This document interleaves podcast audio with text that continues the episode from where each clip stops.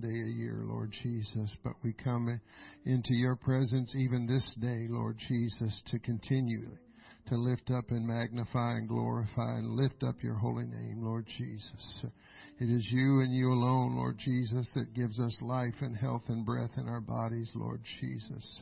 It's you and you alone, Lord, that gives us peace and joy beyond what we can understand or comprehend, O God. It is you, Lord Jesus, who gives us your righteousness as a robe, O God, that we might be the righteousness of God to a lost and dying world. Lord, we thank you for that day that you were born. We also thank you for the day of your death, O oh God, the day of your resurrection, Lord Jesus. Uh, and that day that happened on that day of Pentecost when you made it available to your to whomsoever will, Lord Jesus. We are glad that we one day were the that that to whomsoever will, that person, Lord, that you drew to you. Father, thank you for drawing us today, for giving us the gift of salvation, for giving us the gift of your holiness and your righteousness. Thank you, Father, for giving us the gift of life and health and breath. Thank you, Father, for giving us the gift, oh God. Oh, Lord Jesus, that gift that keeps on giving to us every single day that we worship you every single day that we not only lift our voices, but we lift our hearts and our mind, our will up before you, Lord. We submit our will to your will, Lord. We surrender ourselves to you today, Lord, as we do every day, Lord, that your will would be accomplished in and through us today. Father, you're so worthy of us today. You're so worthy. You made us worthy. Father, you made us to be worthy. You made us your sons. You made us to be your bride, Lord Jesus. You made us to be, uh, oh God, your hands and your feet upon this earth. Your voice to a lost world, Lord Jesus. We thank you. Lord Jesus, we're so thankful for you today. We're so thankful for your love and mercy and grace. In Jesus' name, in Jesus' name, Lord, we honor you and we praise you today. Hallelujah. What a privilege it is to be in the house of the Lord once again, oh God. And as I said, we don't just take one day out of the year and just uh, and thank God for baby Jesus. We we worship him in our life every single day of our life. Amen. There doesn't go a moment unless I'm sleeping. There doesn't go a moment that I don't think about the Lord, that I don't thank Him for every breath that's in me, that I don't thank Him that I'm still walking around on this earth, that, that I don't thank Him for every trial and every test and every difficulty and everything He allows in my life to purify me. Amen. Amen. I don't ever want to pray a prayer that says something like, Lord, take this away. Uh, because I know that He knows, as my Heavenly Father, what it is I need in my life to reveal the things that I need dealt with so that He can deal with them so that I can be made pure and made whole and made right in His eyes.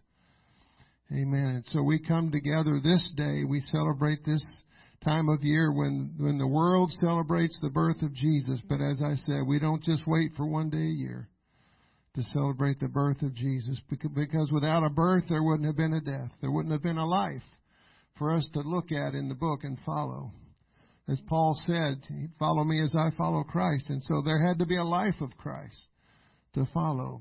Amen. There had to be a death in order for us to have what we have, this precious gift of salvation that we have today.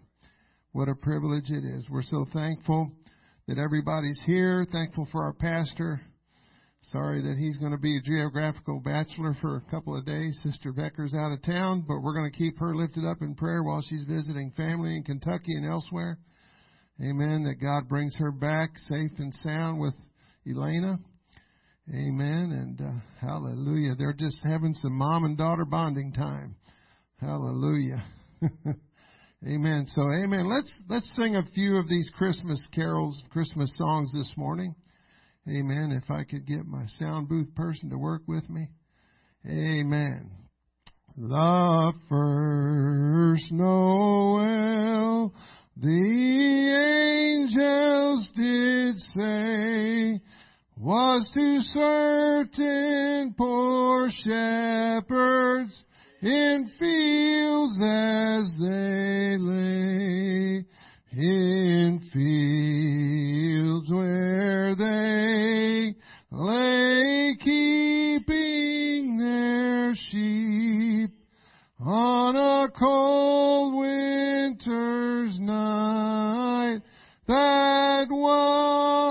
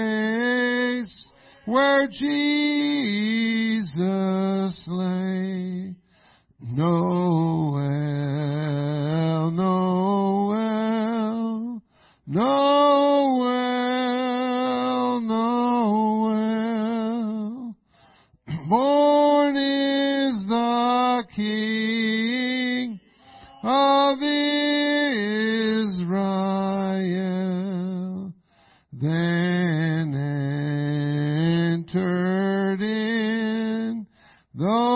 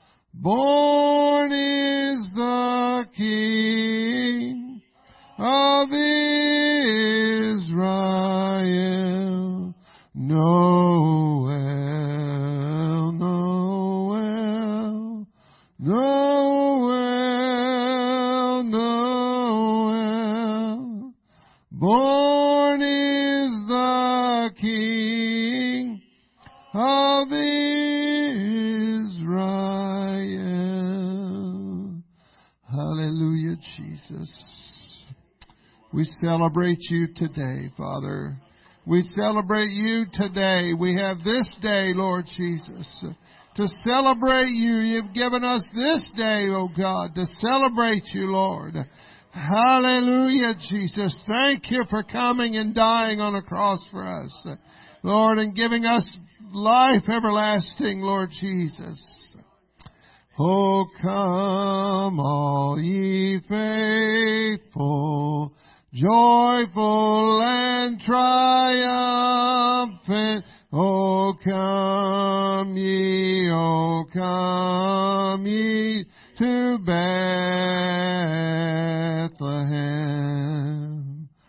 Come and behold him, born the King of angels.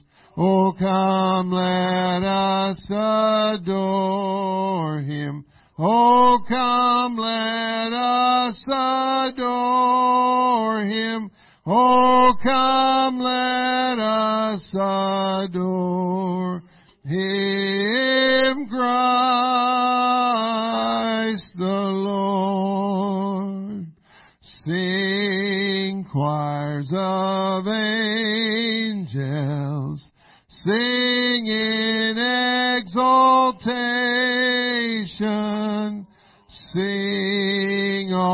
ye citizens of heaven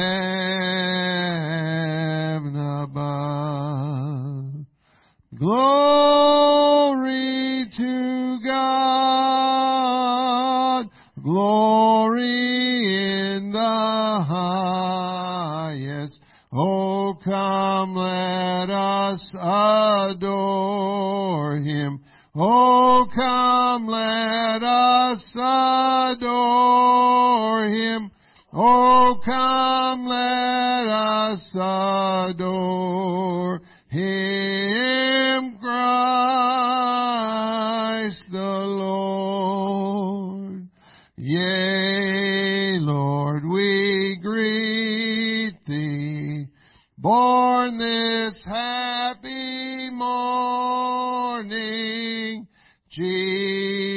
Jesus, to Thee be all glory given. Word of the Father, now in flesh appearing. Oh, come, let us adore Him. Oh, come, let us adore Him. Oh, come, let us adore Him, Christ the Lord. Oh, come, let us adore Him. Come, let us adore Him. Oh, come, let us adore Him, Christ the Lord. For He alone is worthy. For He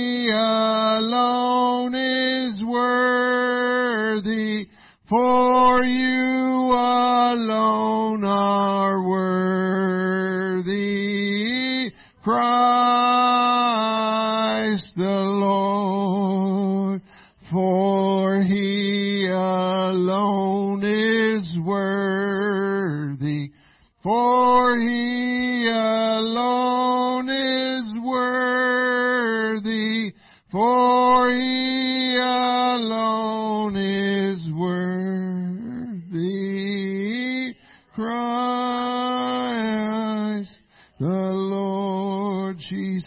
thank you. Thank you for being a God that is able to be touched with the feeling of our infirmities, oh God. Oh, hallelujah, Jesus. Hallelujah, Jesus. Hallelujah, hallelujah, hallelujah. Hallelujah. I know it might not be this exact time of year, this exact date, because nobody really, really, really knows the, the exact date when he was born. But we do know historically that he was born in a, in a town called Bethlehem. We do know that he was born. Amen. In, and he was born in a manger. We do know that he was born in a in a stall. We do know that it wasn't uh, the most opportune and most beautiful place for a king to be born in. But thank God he was born. Amen. All of that did take place, and so that's why we celebrate Him. Amen. Amen. Oh, little town of Bethlehem, how still we see thee lie. Above thy deep and dreamless sleep, the silent stars go by. And in the dark street shineth the everlasting light. The hopes and fears of all the years are met in thee tonight. For Christ is born of Mary and gather all above. While mortals sleep, the angels keep their watch of wandering love. O morning stars together proclaim the holy birth and praises sing to God the King and peace to all the earth. How silently, how silently the wondrous gift is given. So God imparts to human hearts the blessings of His heaven.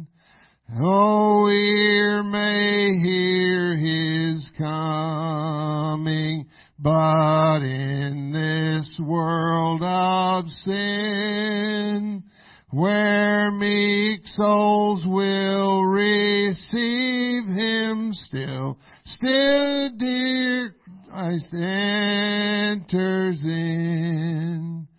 O holy child of Bethlehem, descend to us, we pray. Cast out our sin and enter in. Be born in us today. We hear the Christmas angels great glad tidings tell. Oh, come to us, abide in us, our Lord Emmanuel. Oh, little town of Bethlehem, how still we see thee lie. Above thy deep and dreamless sleep, the silent stars go by. Yet in thy dark street shineth the everlasting light. The hopes and fears of all the years are met in thee Tonight.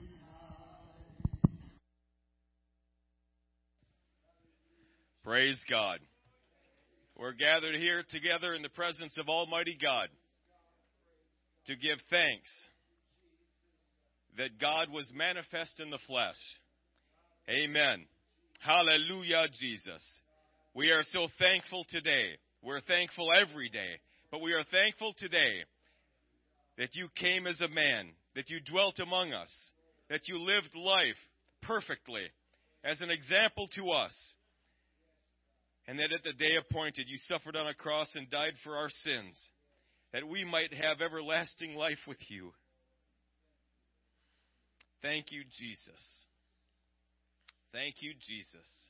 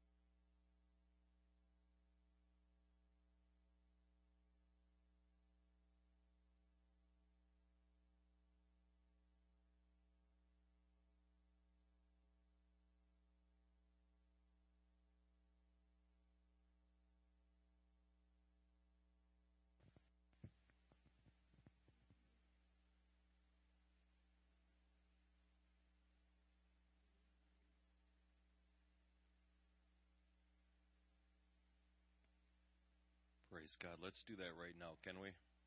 Let's seek Him. Thank you, Jesus. Thank you, Jesus, for meeting with us, for ministering to us, for reminding us again.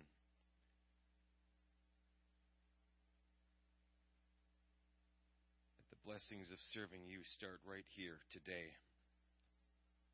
We don't have to wait until eternity to experience God. We don't have to wait until we make it home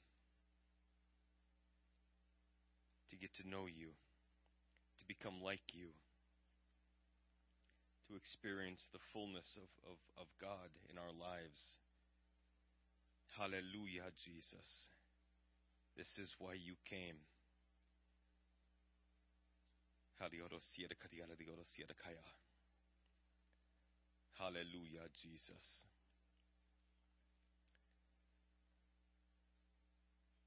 Thank you, Jesus.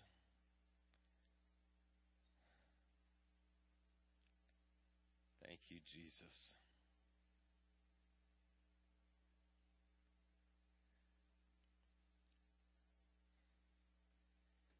And it is not at all a coincidence that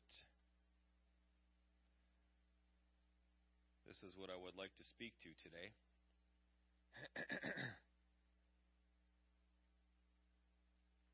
I have a message prepared, but uh, I don't know how closely we're going to follow it today. I think the Lord would, would speak something else. Amen. Um, you can be seated, please. Before we do uh, begin, I'd like to, uh, and I hope I pronounce this right, uh, Ryan Huseman. Amen. God bless you, sir. we have similar handwriting.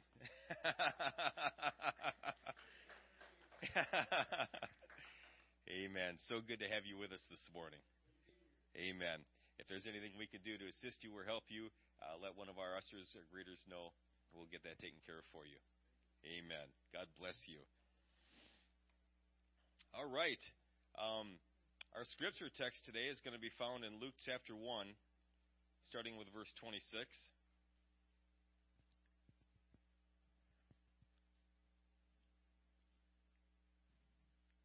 It will also not be a surprise to you what our topic is this morning uh, the birth of Jesus Christ. And it, as it has been alluded to already, uh, we celebrate that every single day. We don't need one particular day. Uh, the world separates this day out, this season, uh, to remember this. And I guess thank God that they remember it sometime. But uh, those who have tasted and seen that the Lord is good. Those that have experienced God for themselves. We don't need a day. We don't need to be reminded. We ought to encounter God every single day.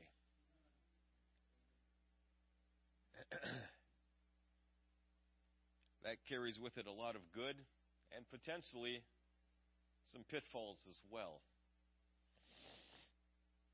Luke chapter 1, starting with verse 26, states this And in the sixth month, the angel Gabriel was sent from God unto a city of Galilee named Nazareth, to a virgin espoused to a man whose name was Joseph, of the house of David, and the virgin's name was Mary.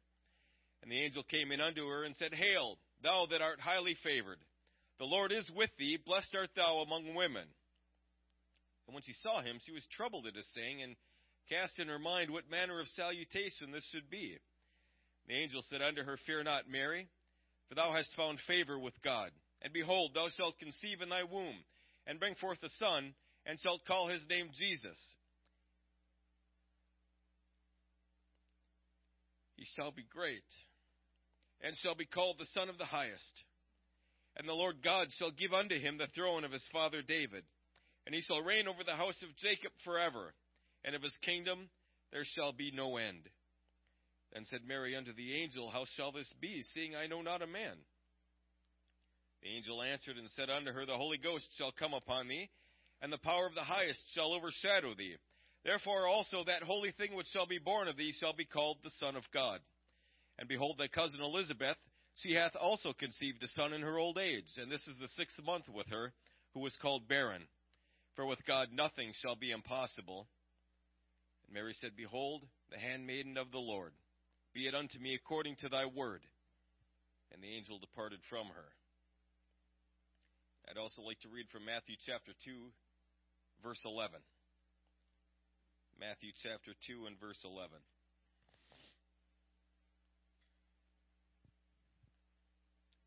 Bible says this. And when they were come into the house, speaking of the wise men, they saw the young child with Mary his mother, and fell down and worshipped him. And when they had opened their treasures, they presented unto him gifts gold, and frankincense, and myrrh. God bless you. Thank you for standing. You can be seated today.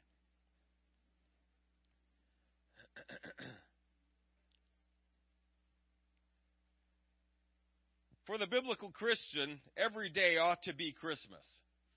And what I mean by that is Christmas, when people start speaking about Christmas, it seems, at least culturally speaking in the United States, there is a, a change in the atmosphere. There's a change, uh, generally speaking. Uh, put, people put lights out, decorations. They have the manger scene out there on the front lawn. Uh, it just seems that everything is different for a little while. Would that it would remain that way, uh, but it doesn't it goes back and, and it's forgotten until next season. We know that it's been highly commercialized to the point where it's almost disgusting. Uh, yeah, it's uh, it's focused on buying, buying, buying, buying. Buy for this, buy for that. Spend money, spend money here, spend money there, uh, and that's what Christmas is to a lot of people. But as a biblical Christian, we ought never forget why it is we celebrate Christmas. It's not the gifts. I enjoy gifts as much as the next guy. I enjoy giving as well as getting. Uh, I I see nothing inherently wrong with that. Buying someone a present, receiving a present. But the focus isn't receiving presents. The focus isn't even giving presents. The focus is Jesus Christ.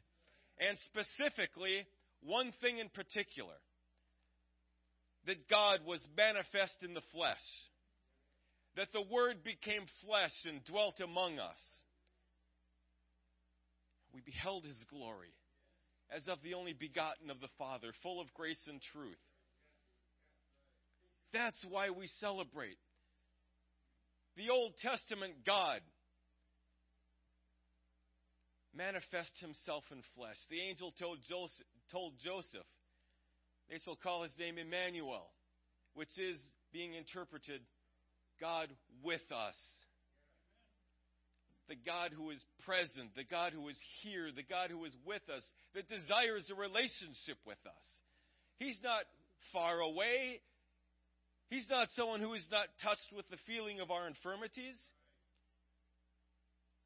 He knows us. He didn't die for the world, He died for individuals. He didn't create a bunch of millions and billions of people with the snap of a finger. He formed each one personally. He formed each one of us with love and with purpose. And He infused each of us with gifts and talents befitting us. Those things that were perfect for us, that would complete us.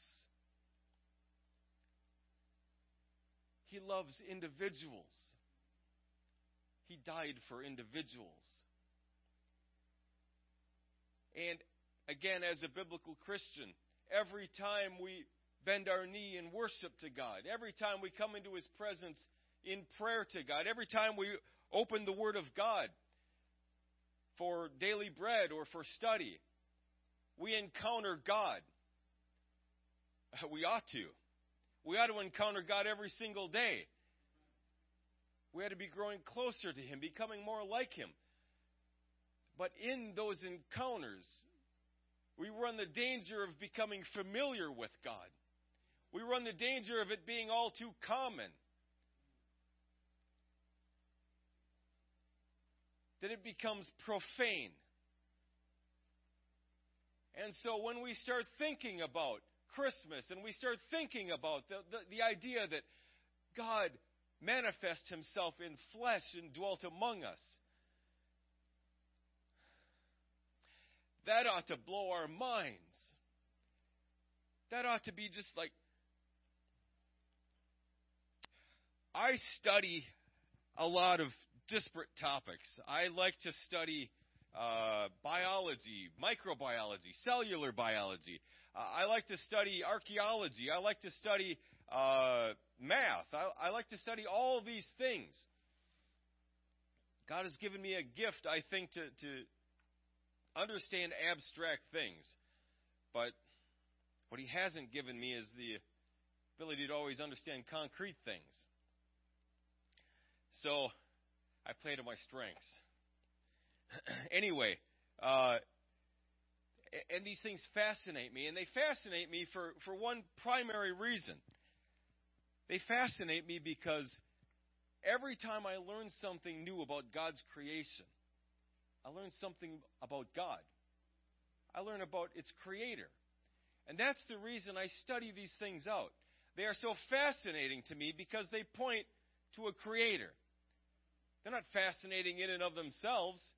I've, I've read quotes from I don't know how many secular scientists, they're not amazed at what they discover. They're amazed that any of this works at all. And from their worldview, rightly so. They're not amazed that this equation, I've, I've, I've been able to solve this equation. They're amazed that the equation exists at all in a form that I can understand and that it's so easily solved. Why does all this stuff work? Well, we know, don't we? It's a simple answer. There's a mind behind it. There's a there's a supreme intelligence behind it. And every time I learn something new, every time I see something, the the chemical pathway of the immune system. That is absolutely mind blowing. All of the all of the chemicals uh, interactions that take place. How does the body know to clot the blood only where I get cut? Why doesn't it clot the blood everywhere? Well, there's a reason for that. God designed it that way. And we can get glimpses into that design process. Anyway, my point in bringing all this up is we cannot allow ourselves to get familiar with what seems to be to us commonplace. We see it all the time. We know there's a creator. When I when I look at something new, when I when I look at something that I've looked at before, I'm doing so with the preconceived idea that this is going to point to a creator. And it does. But I can't allow that to just, oh yeah, yep, yep, he created it. Not at all. These things blow my mind. Everything I see about God's creation, even the, the seeming mundane things like photosynthesis, chlorophyll. You know, you know that the sun's rays destroy everything in God's creation except chlorophyll? It's absolutely amazing. Water. Have you guys looked at the properties of water? It is absolutely incredible what water is. It has so many unique properties. And God designed that. And He designed it to fit in with everything else that He created. But even all of that cool stuff pales in comparison to the Creator Himself. All of these things point to a Creator. A Creator who loves us a creator who knows who we are, a creator who has invited us into his presence. There are a lot of misconceptions about who God is today. There are a lot of preconceived ideas, and those preconceived ideas are built sometimes on who our Father was. It's built sometimes on who our friends say that God is. It's built sometimes on who we watch on the, the, the TV or listen to on the radio or read in a book or a YouTube thing. rather than going to the source, rather than going to the Word of God, rather than going to Him in prayer and asking Him Himself.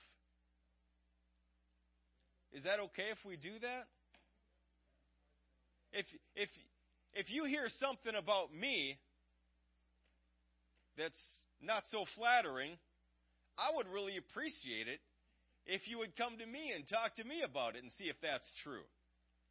I, I and I'm serious. I'd really appreciate it if you'd talk to me about that. Instead of just, well, they said it, so it must be true. You'd appreciate it if I heard something bad about you. If I came and talked to you about it. Yeah, I've been hearing this. Is this actually true?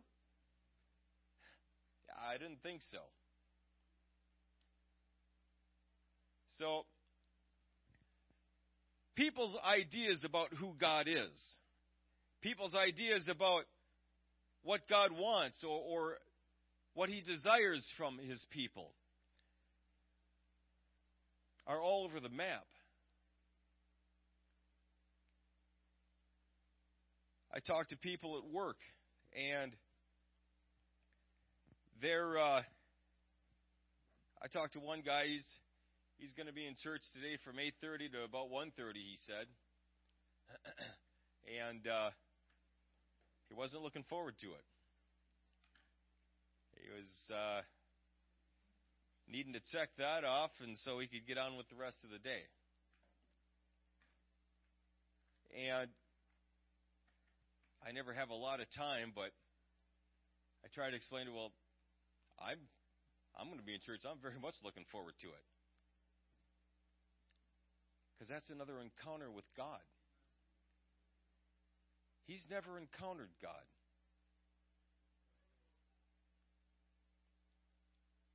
He never really has. He's never felt the presence of God.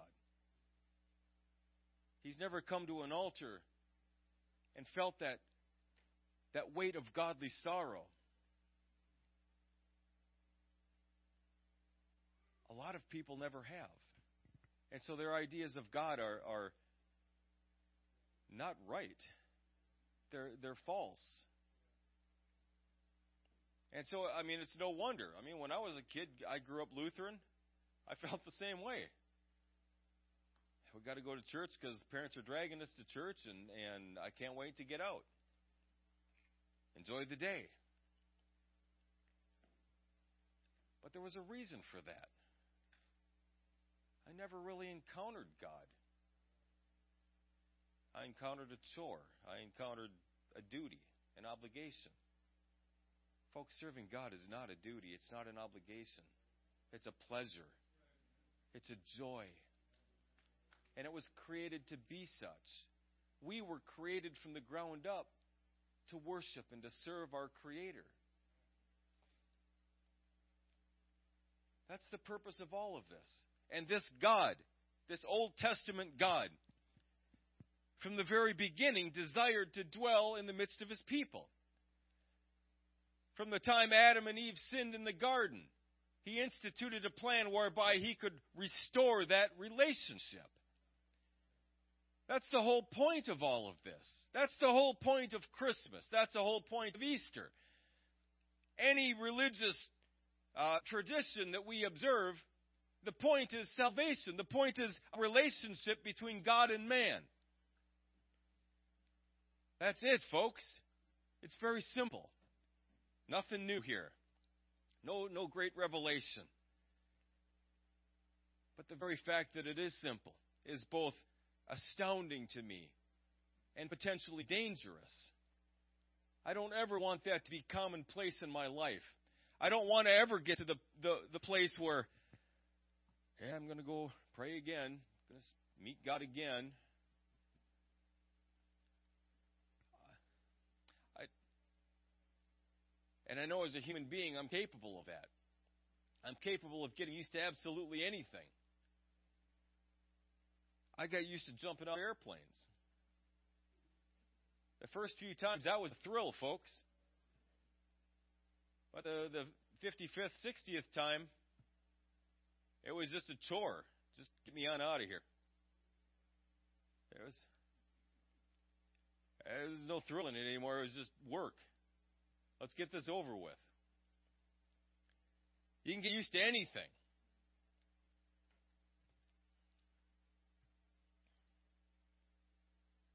even the presence of God.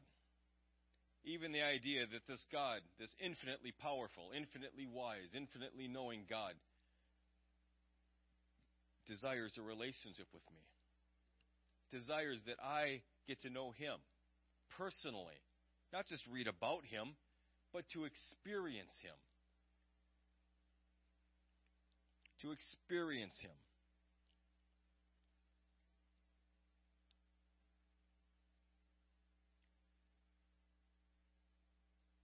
Christmas is for us culturally a time of tradition.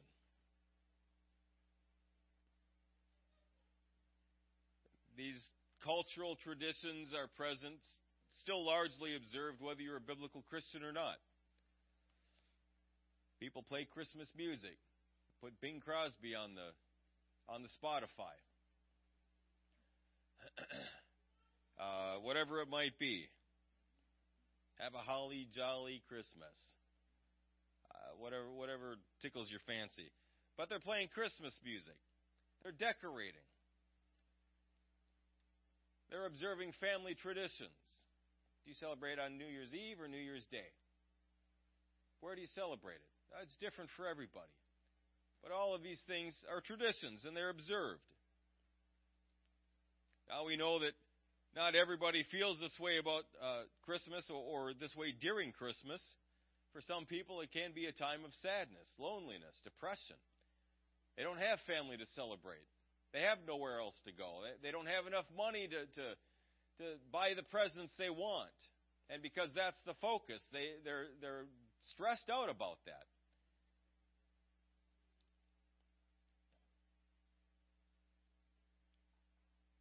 And because people choose to focus on that aspect of Christmas, yeah, that can be a little depressing. That can be a little discouraging, stressful.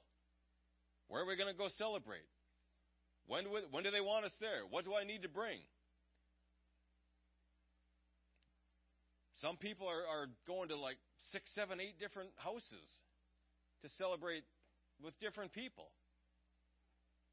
I'm like, wow, that that tires me out just, just listening to you.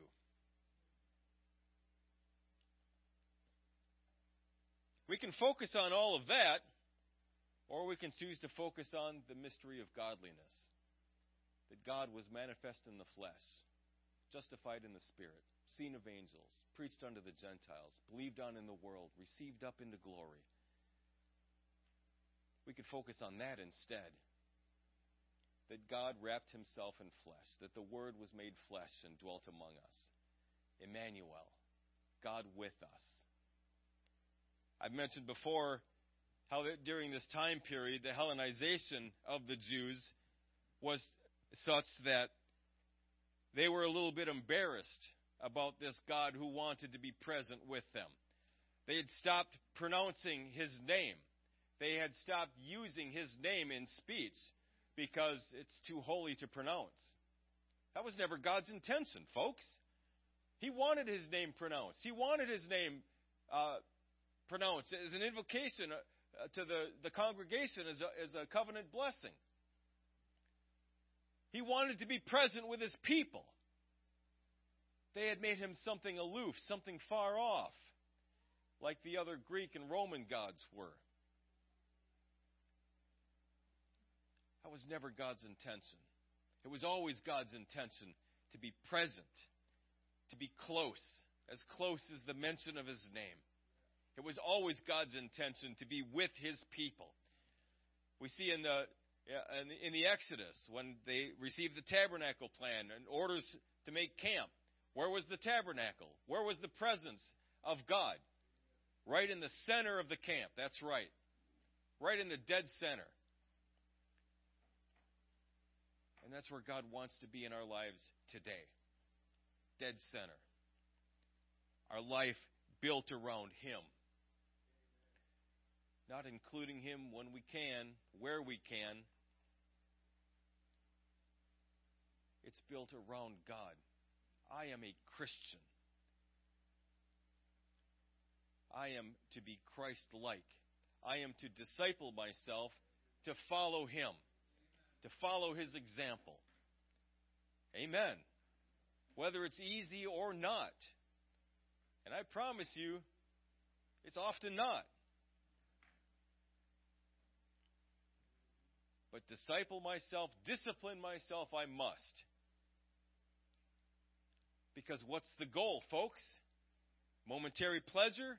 Momentary ease? Is that the goal? What's the end game here? I want to make it to glory. I want to live with Jesus forever. But in the meantime, Sister Parker, I want to experience Him every single day, right here and right now. I want to be present with Him, just like He wants to be present with me. I want to build my life around His will and His plan for my life.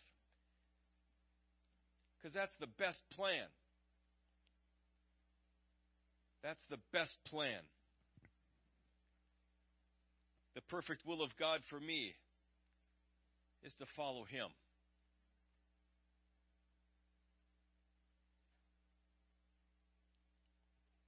We see in the Bible that He's referred to as the second Adam. Why did we need another one? Well, because the first one failed. The first one was supposed to live perfectly and righteously in accordance with God's will. He chose a different path. He chose to decide right and wrong on his own.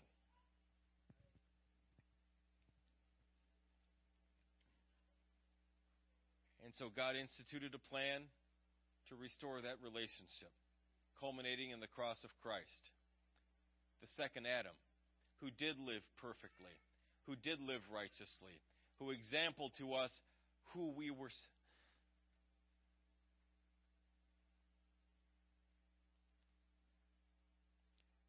Sin was never a part of God's creation.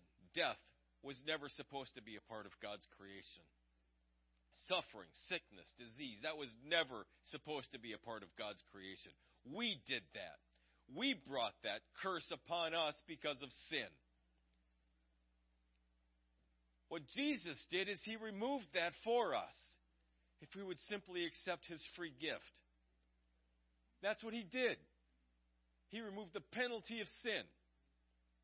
All of it. If we would accept his free gift. He lived the way that we were always meant to live. He exampled to us the way that we were always supposed to be. What a wonderful thing that is. That's who I was supposed to be. That's who you were supposed to be. The way that he lived.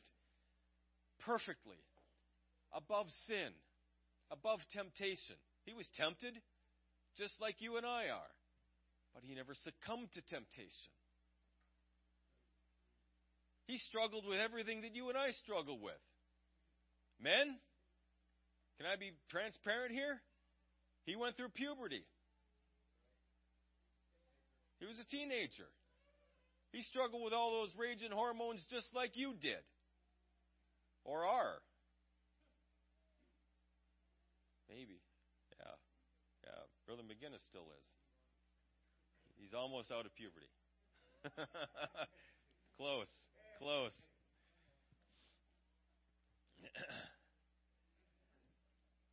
But he knows what it's like, folks. He knows how to live above it. He knows how to defeat temptation and sin. And through him, so do we. Through him, so can we. He's the second Adam, the people that we were supposed to be.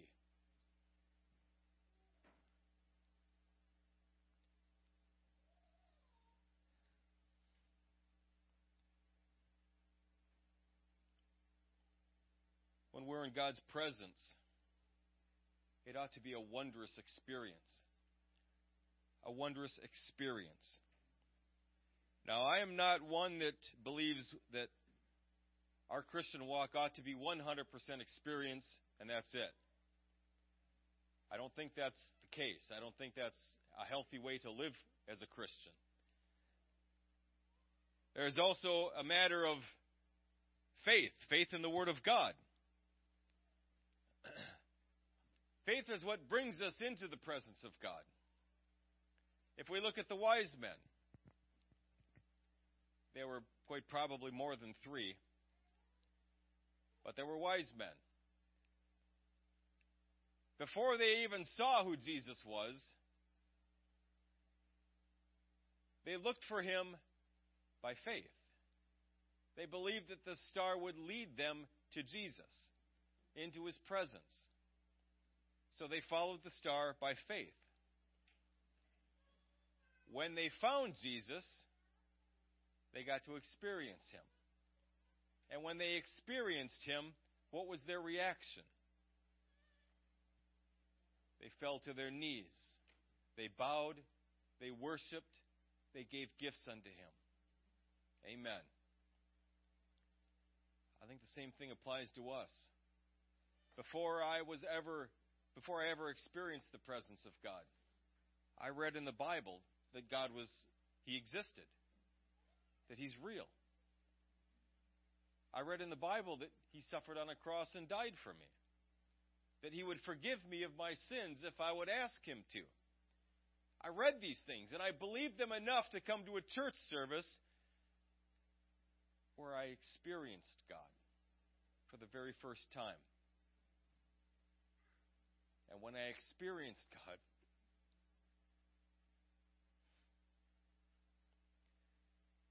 I fell to my knees.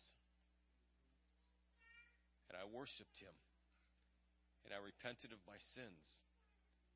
And I gave Him glory. Amen.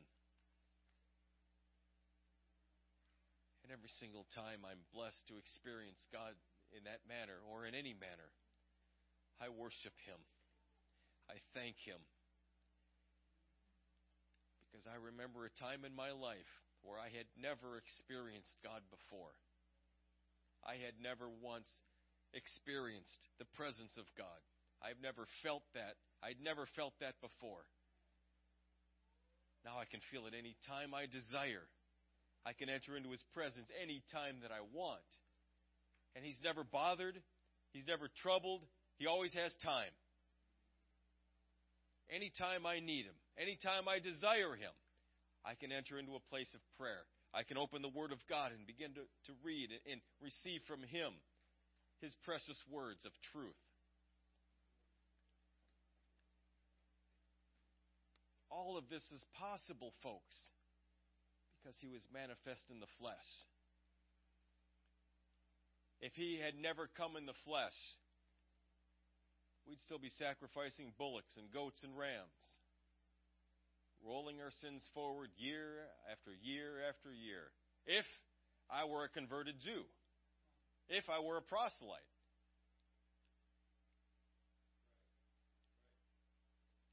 I would never be a child of Abraham.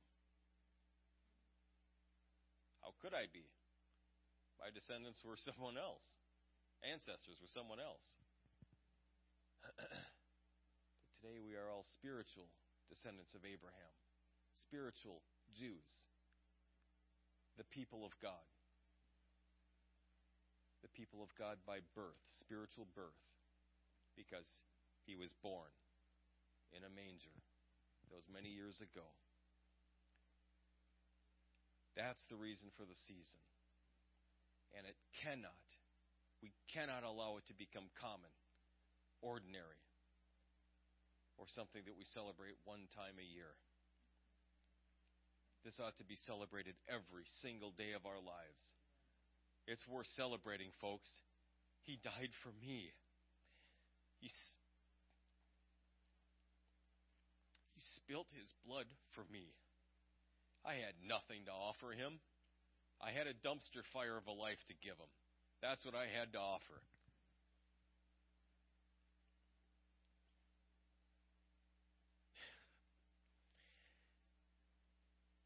Could offer him roasted rat, roasted on a on a truck tire fire. Pretty tasty. Yeah. That's what I had to offer Jesus. Jesus had everything to offer me. He had everything I needed. Every single thing I needed or even desired. Whether I knew it or not, He had it.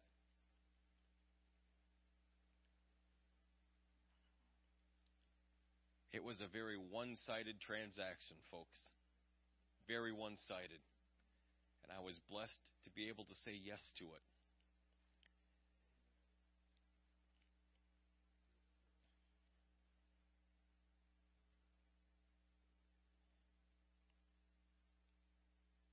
Worship ought to be, should be, the outward expression of our faith.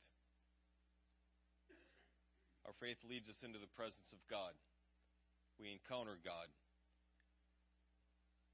There ought to be some some spirit in us, some some desire to worship, some desire to, to give thanks for what he has done.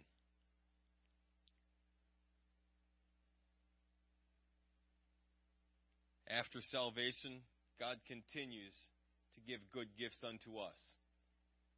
He continues to bless us with a growing, vibrant relationship with Him. He continues to heal our bodies, our minds, our spirits, provide our every need, so many of our wants.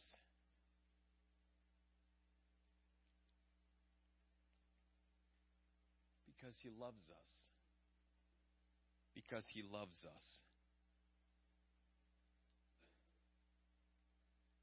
So, how do we demonstrate our love for God? Bible says that we love Him because He first loved us. When we receive the love of God, we are now free to love Him back. We're free to love one another unconditionally. What a powerful thing that is. That I can love you whether you love me or not. I can love someone out there whether they love me or not. I don't need it reciprocated. Why? Because I'm full up with love already. I've received the love of Christ. I have all the love that I need. Amen. I'm free to love myself and see myself the way that Jesus does. And again, that's not that's not a weird sick kind of love. That's not a uh, what's the word? The self-love thing.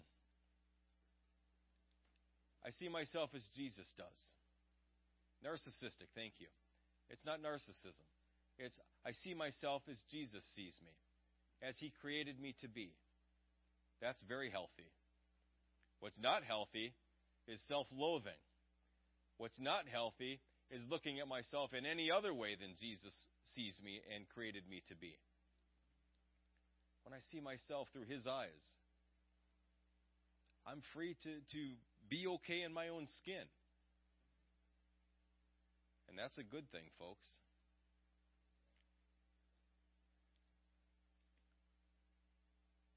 So, what's one way I can demonstrate my love for God? Through many ways, but one way is through our worship. So, what's worship?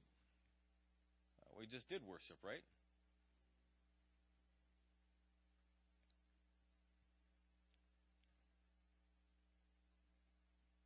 That's not all worship is, but I hope we were worshiping when we were singing those songs.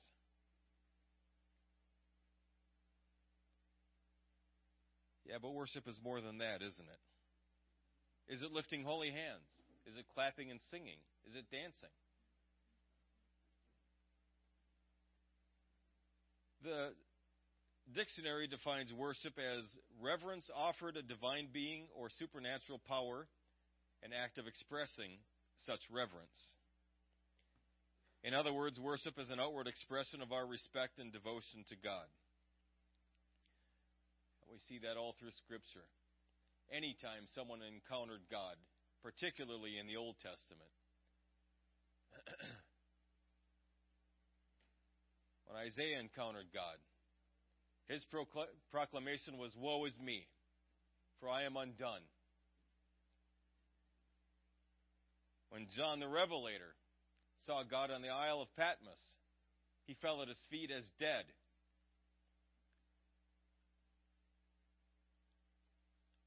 In other words, folks, I know that worship oftentimes leads to a change in our physical posture, but it ought to. What we feel in here ought to be reflected out here. What I believe in here ought to be reflected out here by my actions my choices, my decisions. And when I encounter the presence of God and I feel Him so powerfully, and even when I feel nothing at all, talk about that in a second. But when I feel the presence of God and I, and I know He's present here so powerfully, there ought to be some kind of physical reaction. Instead of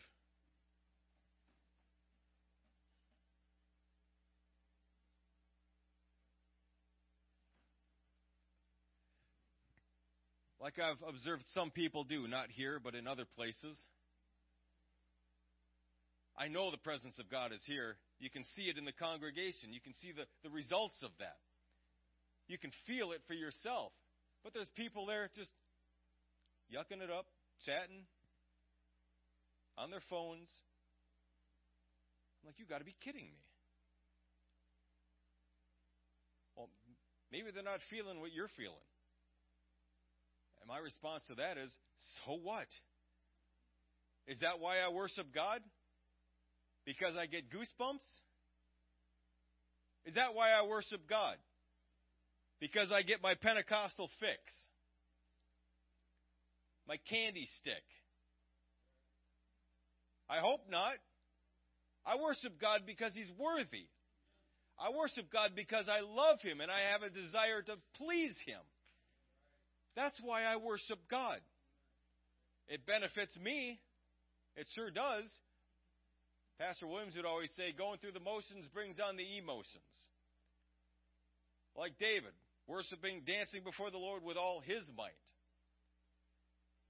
If I'm not feeling God, I promise you something.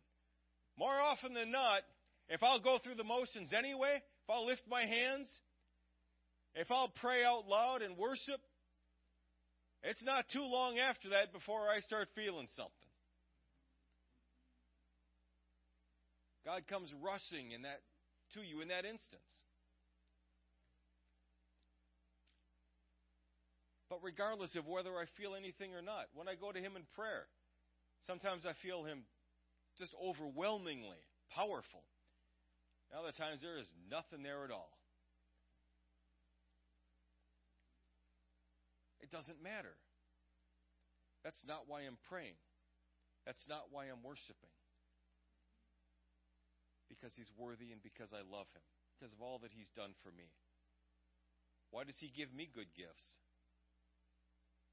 Because He feels my presence so powerfully. Well, maybe He does, but it's not because I'm powerful. And that's not why He would do it anyway. It's because He loves me. Because He loves me. So when we enter into the presence of God, folks, it really ought not matter. And understand, I, I realize what I'm saying when I say this. I have, maybe I should say it this way I have purposed in my heart that when I come to church, when I enter into a place of worship or prayer, I have purposed in my heart that it doesn't matter to me what kind of day I had, what I'm going through right now, whether I end up feeling His presence or not. That is not going to matter to me. It can't matter. Why would it matter? God lives far above all of that anyway. And when I come into His presence, I, I could have had a perfect day. I could have had a great day. That really shouldn't matter either. Because God is worthy no matter what kind of day I had. God is worthy if I'm hacking up a lung or I feel on top of the world. God is worthy no matter what I'm going through, no matter what I've experienced. He's worthy. And I need to approach him like that. If I approach him any other way, then my love for God is very subjective. My love for God is very conditional. My faithfulness to God becomes conditional. I'll do it when I feel like it. I'll do it when I feel better. I'll do it when I have taken care of all this junk when I have time. He's got to be number one on my list of priorities. Because he's number one on his list of, I'm number one on his list of priorities. You're number one on his list of priorities. Let's make him number one in ours. When we come into a place of worship, let's worship him like we know how to worship when it's time to pray, let's pray to Him like we know how to pray. Effectually, fervently, passionately, zealously, pursuing the presence of God. Like the woman with the issue of blood, pressing in, striving to enter in. Sometimes that's that's what it is, folks. You're you're pushing through a bunch of junk. You got all kinds of voices coming at you. You got all kinds of, oh, I got to do this. Oh, I got, no, no, no, no, no, no. I got to stay focused on this. Sometimes it's work to get into the presence of God, but it's always worth it, folks. It's so worth it. And you're stronger for the experience. You're stronger because of it.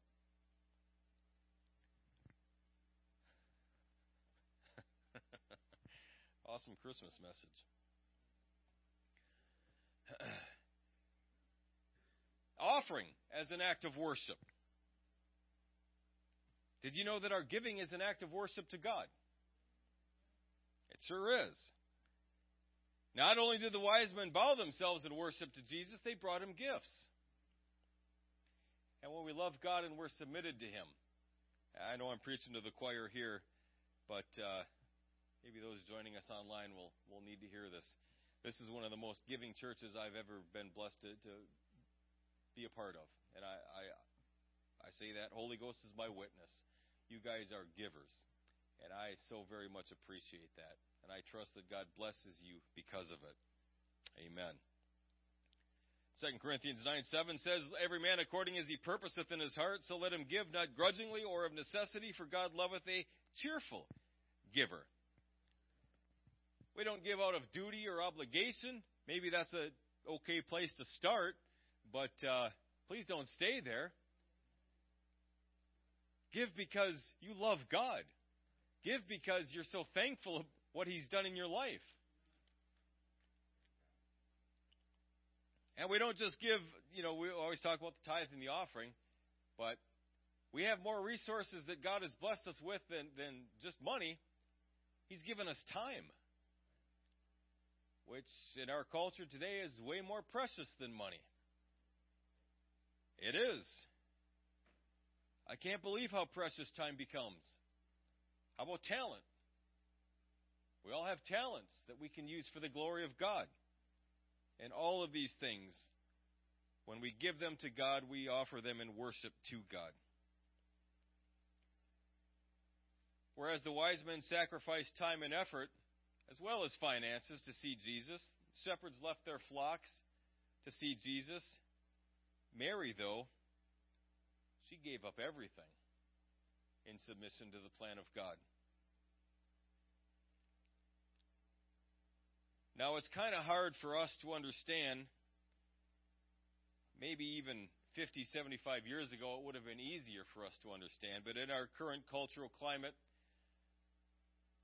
sexual lasciviousness, as, as commonplace as that is, it becomes harder and harder for us to, to understand Mary's position here. Well, what's the big deal? Well, the big deal was in her culture, this was everything.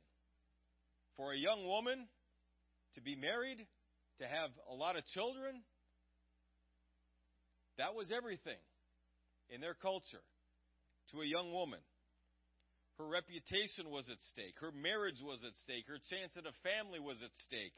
Her whole future was on the line by saying yes to this one act. Basically, God's going to make me pregnant out of wedlock. How, are, how is anyone else going to see this as? Yahweh made me pregnant. Oh, okay. Lock her up. Kill her now. Can you imagine trying to explain this one? Absolutely true. But despite all of this, her response was Behold, the handmaid of the Lord. Be it unto me according to thy word. She submitted to it, knowing full well what it meant. That it probably meant she was sacrificing everything. Joseph also had a lot at stake by obeying God and taking Mary to his wife. What would society say if they knew that Joseph married, I'll just say it, a whore? Because that's exactly what they would have thought. She got pregnant out of wedlock.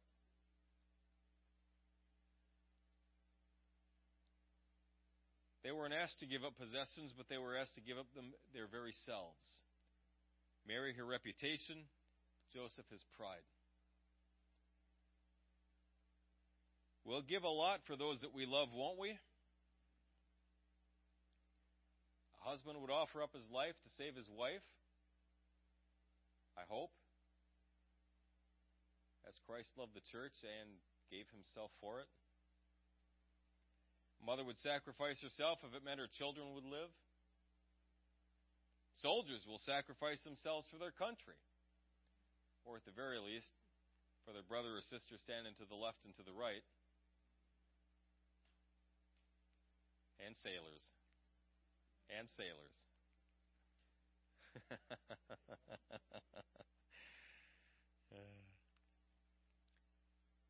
what would we be willing to lay down in service to Jesus? How much do we love Him? I know how much He loves me. He's given me everything. He laid down everything for me. This story is told in Angela Hunt's classic, The Tale of Three Trees. Has anyone ever read this? I have not. Anyway, it goes like this Once upon a mountaintop, three little trees dreamed of what they wanted to one day become. The first tree longingly said, I want to be the most beautiful treasure chest, covered with gold and be filled with precious stones. The second tree thought and said, I'll be a strong ship, traveling mighty waters and carrying kings. The third tree simply said, I want to grow tall and point people toward heaven. Years passed, and the little trees grew tall. One day, three woodcutters climbed the mountain. The first woodcutter chose the first tree, and with a swoop of his shining axe, the tree fell. Now I shall be made into a beautiful chest, the first tree said. The second woodcutter approached, and with a swoop of his shining axe, the second tree fell. Now I shall sail mighty waters, said the second tree. Although the third tree once stood proudly, with a swoop of the axe, the third tree fell too.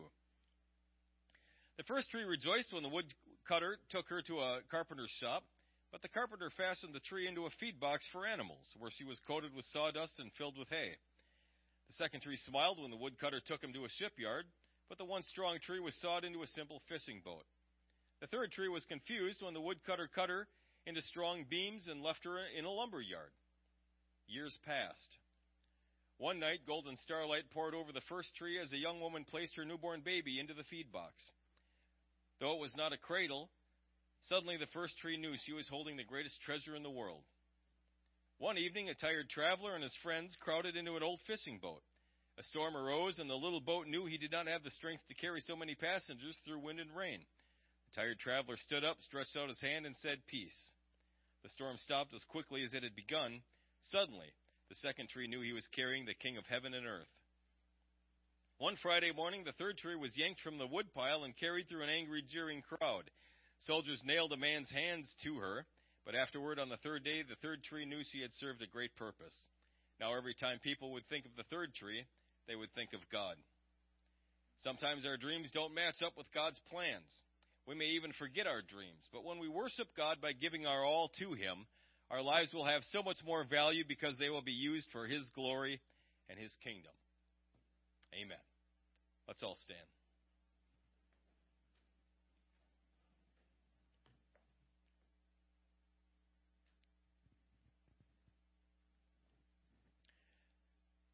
And if we could, let's just pray for a moment.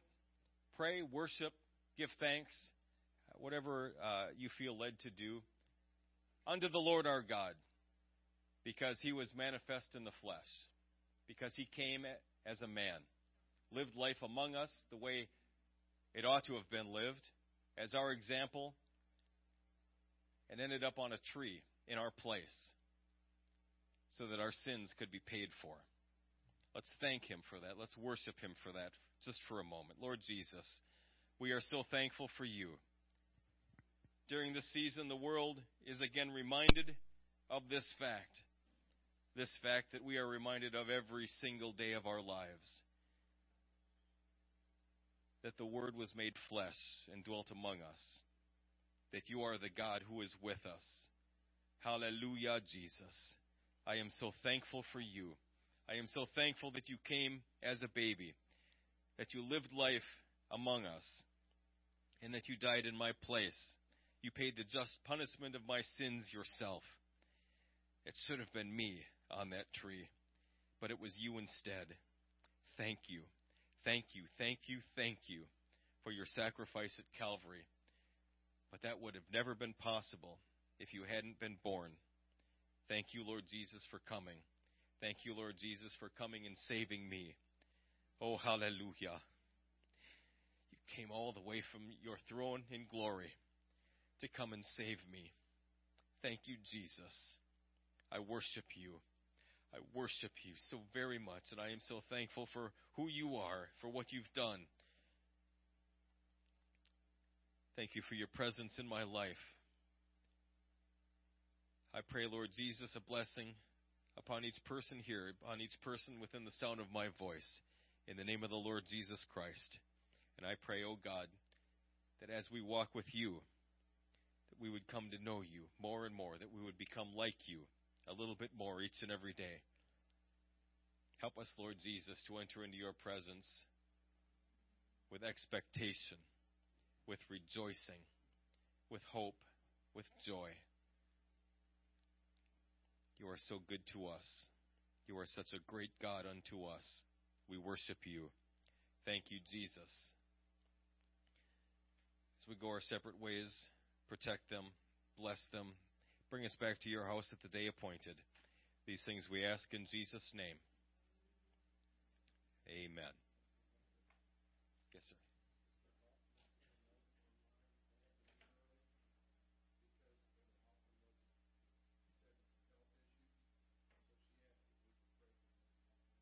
Okay. Uh, the Hoffmans did need to leave early. Brother Hoffman is experiencing some health issues. Uh, if we could bind together in prayer for him right now. Amen. Lord Jesus, we worship you and we are so thankful for the, every covenant promise that you've given us in your word. We stand now upon the covenant promises of healing that you've given us, healing that you've purchased for us at Calvary with stripes on your back. Hallelujah, Jesus. I take authority over this infirmity right now, according to the power and according to the authority that you've given us as children of the Most High God. And I claim healing. I claim deliverance in Jesus' name. And Lord Jesus, we give you all the glory. We give you all the honor because you are our great physician. You are the one that heals us. Oh, hallelujah, Jesus. Thank you, Jesus, for hearing our cry. Thank you, Jesus, for healing our bodies, minds, and spirits. We give you all the glory. We give you all the honor. Thank you, Jesus. In Jesus' name we pray. Amen.